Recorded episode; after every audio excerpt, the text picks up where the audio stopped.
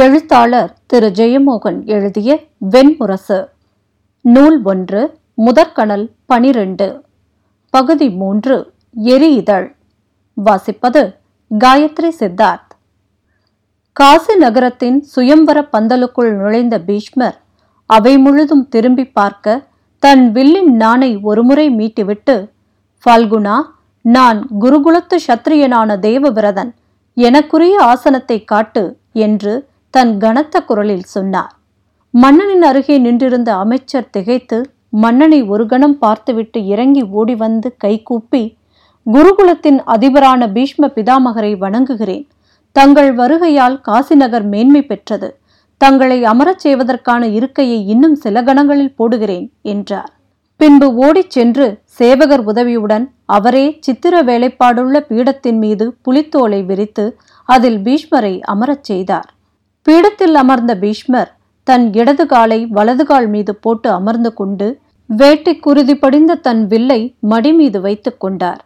நிமிர்ந்த தலையுடன் அவையை நோக்கி அமர்ந்திருந்த அவரை சத்திரிய மன்னர்கள் ஓரக்கண்களால் பார்த்தபின் தங்களுக்குள் பார்த்து கொண்டனர். தமகோஷன் குனிந்து சால்வனிடம் வயோதிகம் ஆசைக்கு தடையல்ல என்று இதோ பிதாமகர் நிரூபிக்கிறார் என்றான்.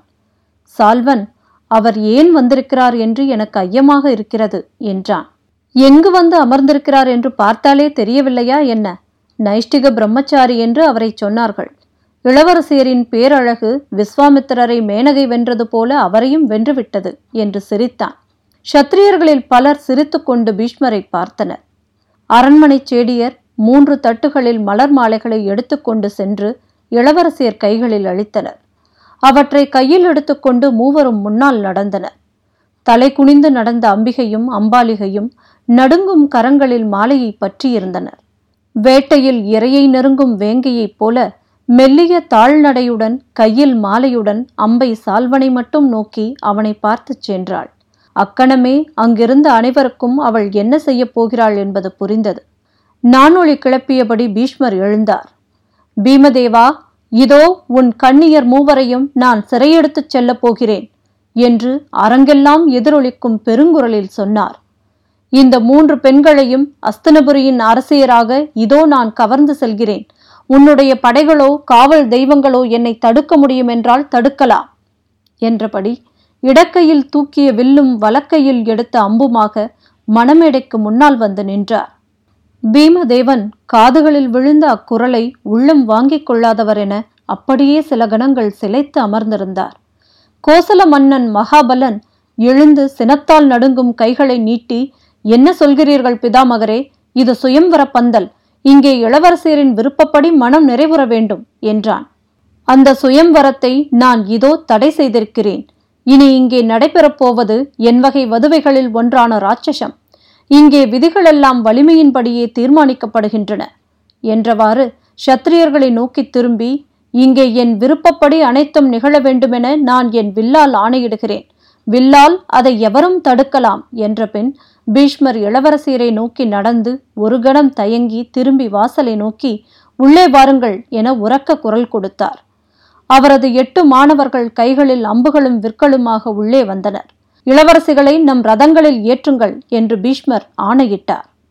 அதன் பின்னர்தான் பீமதேவன் உடல் பதற வேகம் கொண்டு எழுந்தார். சினத்தால் வழிந்த கண்ணீருடன் தன் வில்லை எடுத்துக்கொண்டு முன்னால் பாய்ந்தார். அக்கணமே அவர் கைவில்லை பீஷ்மர் தன் அம்புகளால் உடைத்தார்.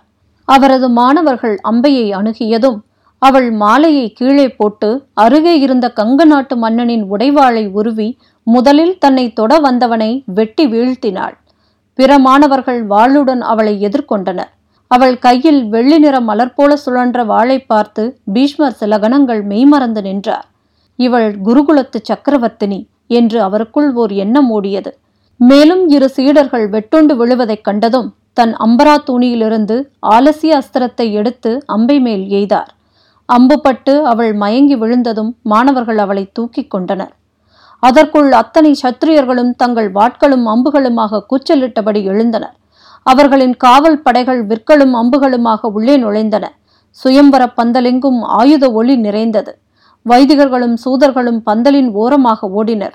தன் மகள்களை காப்பாற்ற வாளுடன் ஓடிவந்த பீமதேவனை நரம்பு முடிச்சுகளில் ஈயப்பட்ட ஒற்றை அம்பால் செயலற்று விழச் செய்தார் பீஷ்மர். அவரது வில்லிலிருந்து ஆலமரம் கலைந்து எழும் பறவை கூட்டம் போல அம்புகள் வந்து கொண்டே இருந்தன என்று அங்கிருந்த சூதர்களின் பாடல்கள் பின்னர் பாடின. அவர் எதிரே நின்ற சத்திரியர்களின் கைகளிலிருந்து அம்புகளும் விற்களும் சருகுகள் போல உதிர்ந்து மண்ணில் ஒளியுடன் விழுந்தன. மென்மையாக வந்து முத்தமிட்டுச் செல்லும் தேன் சிட்டுகள் போன்ற அம்புகள் தேனீக்கூட்டம் போன்ற அம்புகள் கோடைகால முதல் மழைச்சாரல் போன்ற அம்புகள் என்று பாடினர் சூதர். ஆயுதங்களை இழந்து சிதறியோடி பதுங்கிய சத்திரியர்களின் நடுவே ஓடிச் சென்ற சீடர்கள் மயங்கி கிடந்த மூன்று இளவரசிகளையும் கொண்டு சென்று வெளியே நிறுத்தப்பட்டிருந்த போருக்கான வேக ரதங்களில் ஏற்றி கொண்டதும் பீஷ்மர் அம்பு எய்வதை நிறுத்தாமலேயே அவரும் வந்து ஏறிக்கொண்டார் அவரது சிற்றம்புகள் சிறிய குருவிகள் போல வந்து மண்ணில் இறங்கி பதிந்து நடுங்குவதையும் கைகளும் தோள்களும் காயம்பட்டு குருதி வழிய விழுந்து கிடக்கும் சத்திரியர்களையும் புறாவதி கண்டாள்.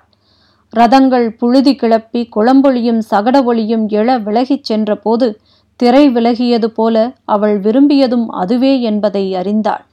சால்வன் தன் கையிலிருந்த உடைந்த வில்லை வீசிவிட்டு தமகோஷனிடம் நமது படை வீரர்களை பந்தல் முன் வரச் சொல்க ரதங்கள் அணிவகுக்கட்டும் என்றபடி பந்தல் முன் ஓடினான்.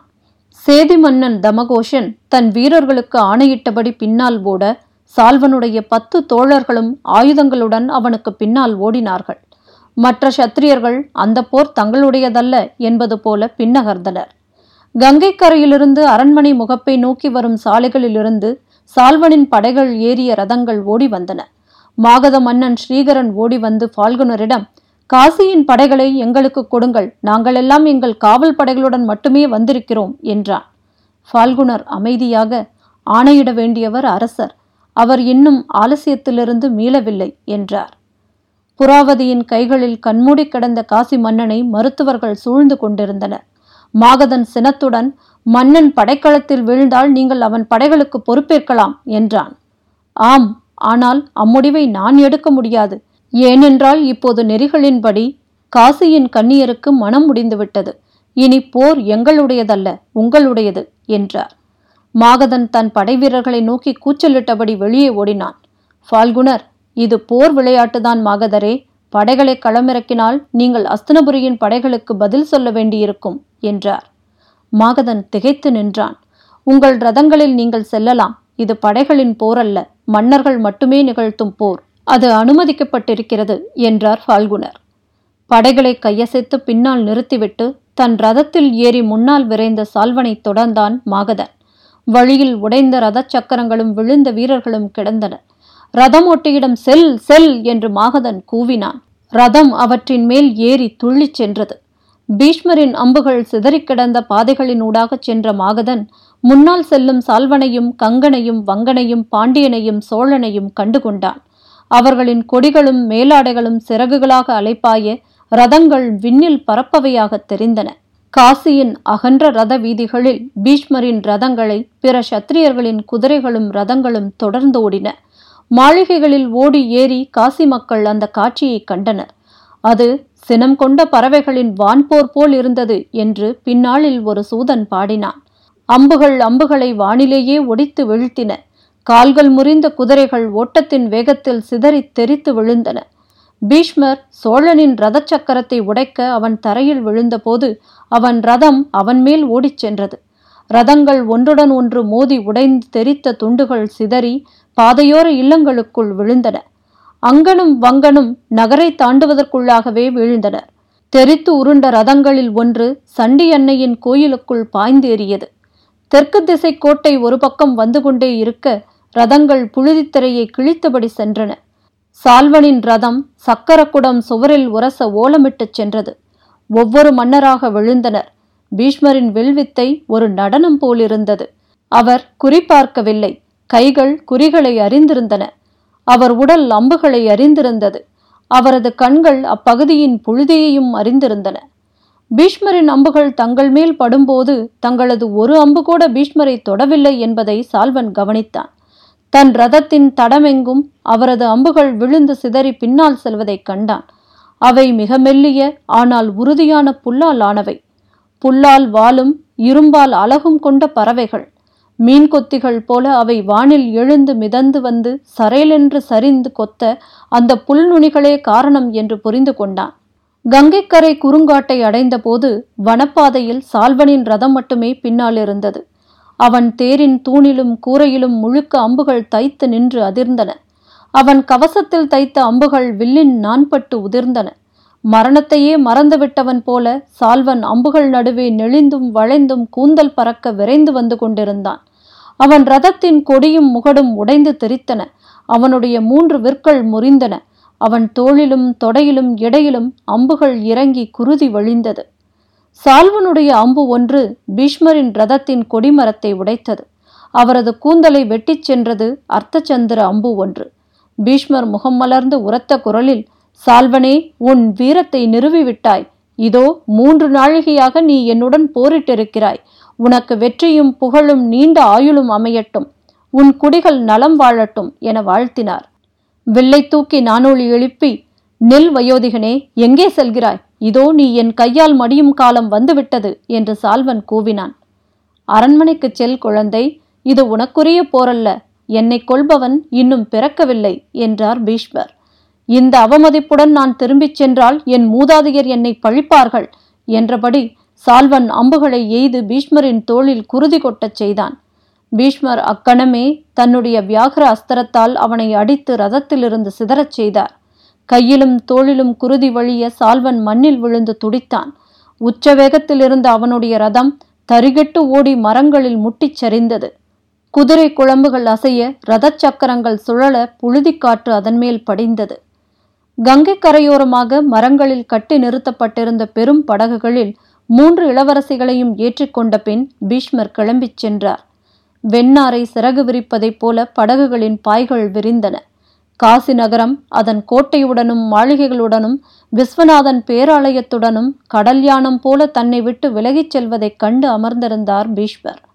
அவரது தோளில் பட்டிருந்த காயத்தின் மீது நெய்யுடன் சேர்த்து உருக்கிய பச்சிலை மருந்து ஊற்றி சேவகன் கட்ட வந்தபோது புலி போல உருமி அவனை அகற்றினார்.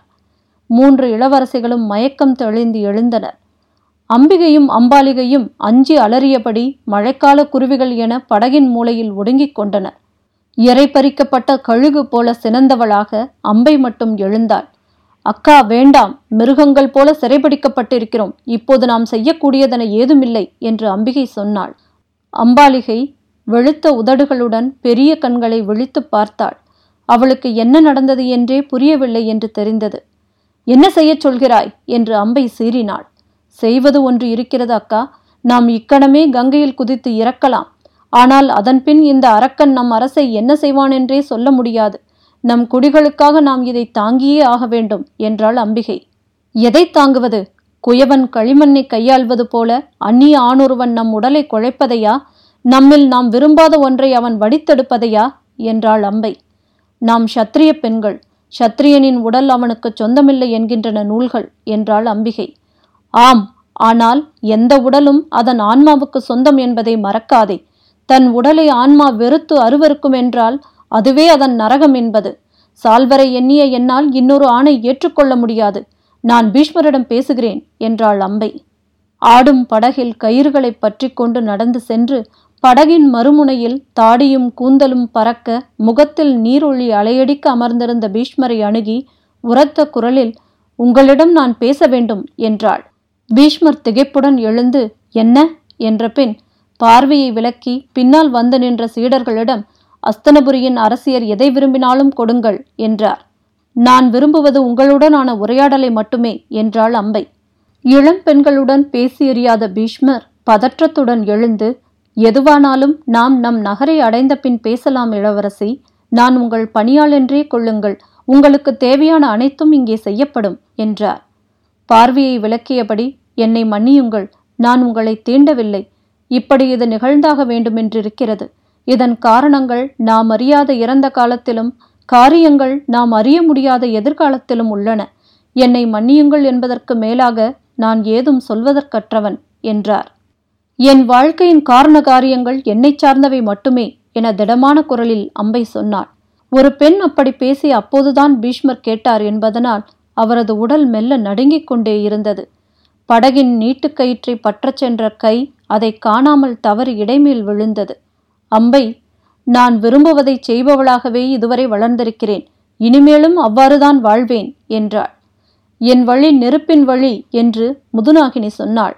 குன்றாத விஷம் கொண்டவையாக என் சொற்கள் அமைய வேண்டுமென என்னை வாழ்த்தினாள். இப்போதுதான் அவற்றின் பொருள் எனக்கு புரிகிறது. என் பாதையை நானே அனைத்தையும் எரித்து அமைத்துக் கொள்வேன். தேவி நான் முடிவெடுத்தவற்றை அவ்வாறே செய்யக்கூடியவன். இந்த முடிவை எடுத்துவிட்டேன். நீங்கள் என்னுடன் அஸ்தனபுரிக்கு வந்து அரசியாவதை எவராலும் தடுக்க முடியாது. நீங்களோ உங்களைச் சேர்ந்தவர்களோ என்னை கொன்ற பின்னர் வேண்டுமானால் உங்கள் வழியில் செல்ல முடியும். என்னை மன்னியுங்கள் நான் பெண்களிடம் அதிகம் பேசுபவன் அல்ல என்று சொல்லி பீஷ்மர் எழுந்தார். நான் சால்வ மன்னரை விரும்புகிறேன் என்று உறக்கக் கூவினாள் அம்பை. என் உயிர் அவருக்கு அர்ப்பணிக்கப்பட்டிருக்கிறது. அவர் மூச்சுப்பட்ட தாழை மலர் என் படுக்கையில் எத்தனையோ முறை இருந்திருக்கிறது. மானச விவாகப்படி நான் இன்று அவர் மனைவி இன்னொருவன் மனைவியை நீங்கள் கவர்ந்து செல்ல நெறிநூல்கள் அனுமதி அளிக்கின்றனவா? பீஷ்மர் கைகளை நீட்டி கயிற்றை பற்றி கொண்டார். இளவயதில் காதல் வயப்படாத கன்னியறியவர் இளவரசியே இளங்கண்ணி வயதில் ஆண்களை பார்க்கும் கண்களே பெண்களுக்கில்லை என்று காவியங்கள் சொல்கின்றன. ஆண்கள் அப்போது அவர்களுக்கு உயிருள்ள ஆடிகள் மட்டுமே. அதில் தங்களை தாங்களே நோக்கி சலிப்பில்லாமல் அலங்கரித்துக் கொள்வதையே அவர்கள் காதல் என்று சொல்கிறார்கள்.